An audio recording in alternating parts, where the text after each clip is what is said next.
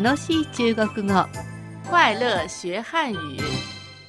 この中国語講座では、中国語学習の入り口としてだけでなく、中国語を通して中国を知ってもらうきっかけになればいいなと思います。前回は中国語の前の中国の基礎知識として、国土面積や人口のこと、多民族国家であることなどをお伝えしました。はい、えー、そして大切なのは、私たちが学習するのは漢民族の言葉、その中の普通話、標準語だというあたりまで話をしましたね。はい、中国語を習っているというと、北京語って聞かれたりもしますけど、うん、北京の方言、北京語ではなく、普通話、標準語です。はい。あの、それから中国語を習ってるよって言うと、え、それってマンダリンって聞かれることもありますけど、マンダリンって？マンダリンは満州語から漢語を学ぶ過程で生まれた初期の標準語だとも言えるでしょう。うん、最初に満州貴族が喋って、だんだんとお役人言葉になりました。うん、したがって全国まで広まったのです。うん、というと、このマンダリンもイコール標準語ということではないわけですね。はい。まあ、とにかく私たちが学習するのは普通話、標準語です。この普通語の制定の他に、新中国ができてから文字改革、言葉の改革が行われています。えー、二つ目は簡体字です。うん、漢字が複雑すぎる、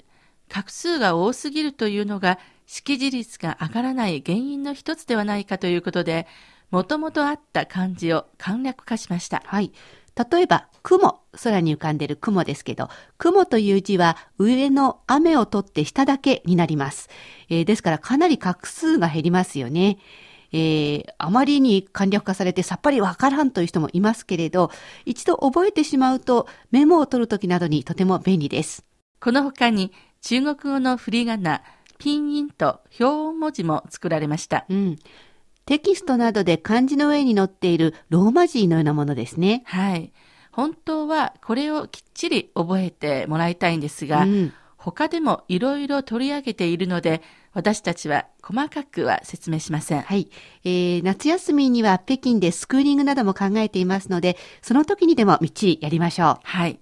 英語のありがとうが、サンキューでもなく、センキューでもなく、Thank you のように、うん、本来はカタカナで振り仮名を振るのは外国語ですから無理があります。うんまあ、確かに発音は大事ですが、まあ、固いこと言わないで、えー、聞こえた通りにどうしてもカタカナを振りたいっていう人は、まあ、カタカナなりひらがななり記号なりつけておいてください。そんなこと言ってると先代の先生たちに叱られちゃいますよ。まあそうですかね、えー、その先代の先生たちのインタビューも土曜日のこの講座では紹介していきたいと思います。先輩の話を聞くのはなかなか参考になりますもんね。うん、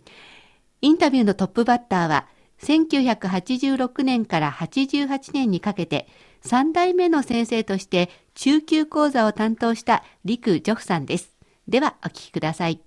まず、リクさんが担当していた当時の中国語講座はどんな感じでしたか？やはり、なんていうのか、ちょっと硬い感じな、あの、題名も中国語講座。講座って聞くとなんかすぐイメージとしてはそういうものしかないんですけど、私たちの場合はそういう風にしちゃって、だから自分もその中にはめられちゃって、番組自体が硬かった。特に、えー、中級の場合なんかはそうですね、うん、文法が主になっちゃって、えー、そんな硬い話をさんじゅっぷんもだらだらだらだらやったので結局は失敗ですよね。うん、うん、その代わりあの初級講座は良かったんじゃないかと思います。陳進さんが相当手をかけてやりましたし、それからその前のお父さんがやった時の経験もあるんでしょうから良かったんですよ。それは評判も良かったです。うん、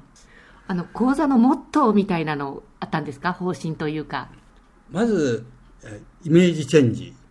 あの中国っていうと文革で随分あの悪い印象はで、それを変えるにはやっぱり中国講座という、以前もそれでろくじゅうねんだいに最初にやったのをお父さん、あの陳進さんのお父さんがやった時はそれは関係ないんですけど、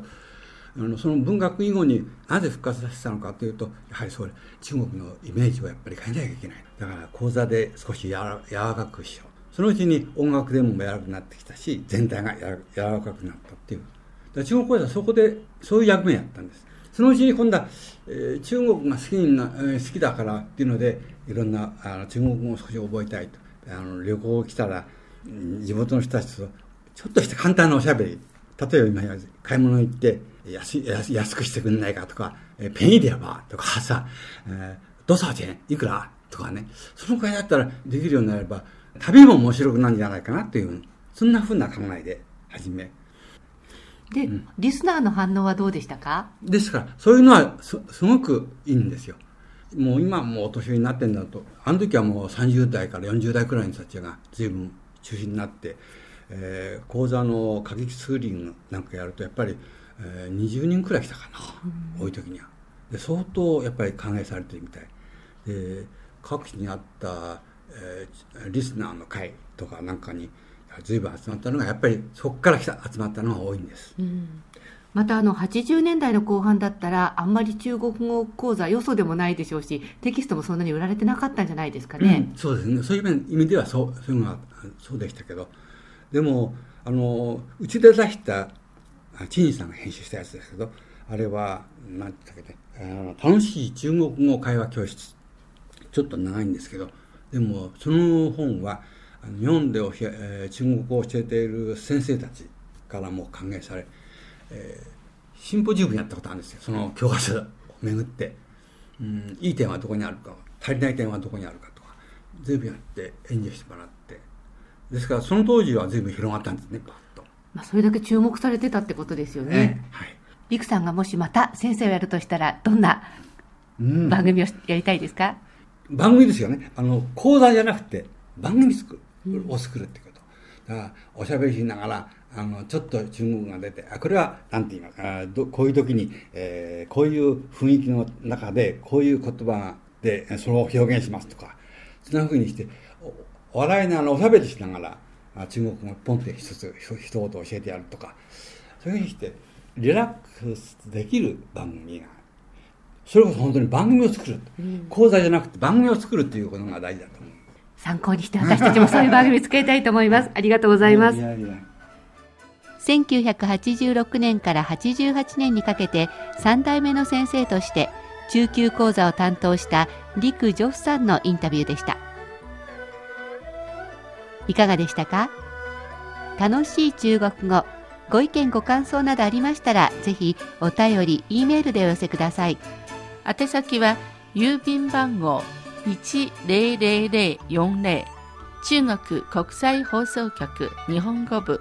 楽しい中国語。 E メールアドレスはにーはお にーいちはちゼロ アットマーク シーアールアイドットコムドットシーエヌ です。東京の秘書箱でも結構です。郵便番号はいちごに はちろくきゅういち、目黒郵便局秘書箱ななじゅうはちごうです。お待ちしています。お別れの時間です。ここまでのご案内は私、高橋恵子と佐藤でした。それではまた。学習進歩。再見。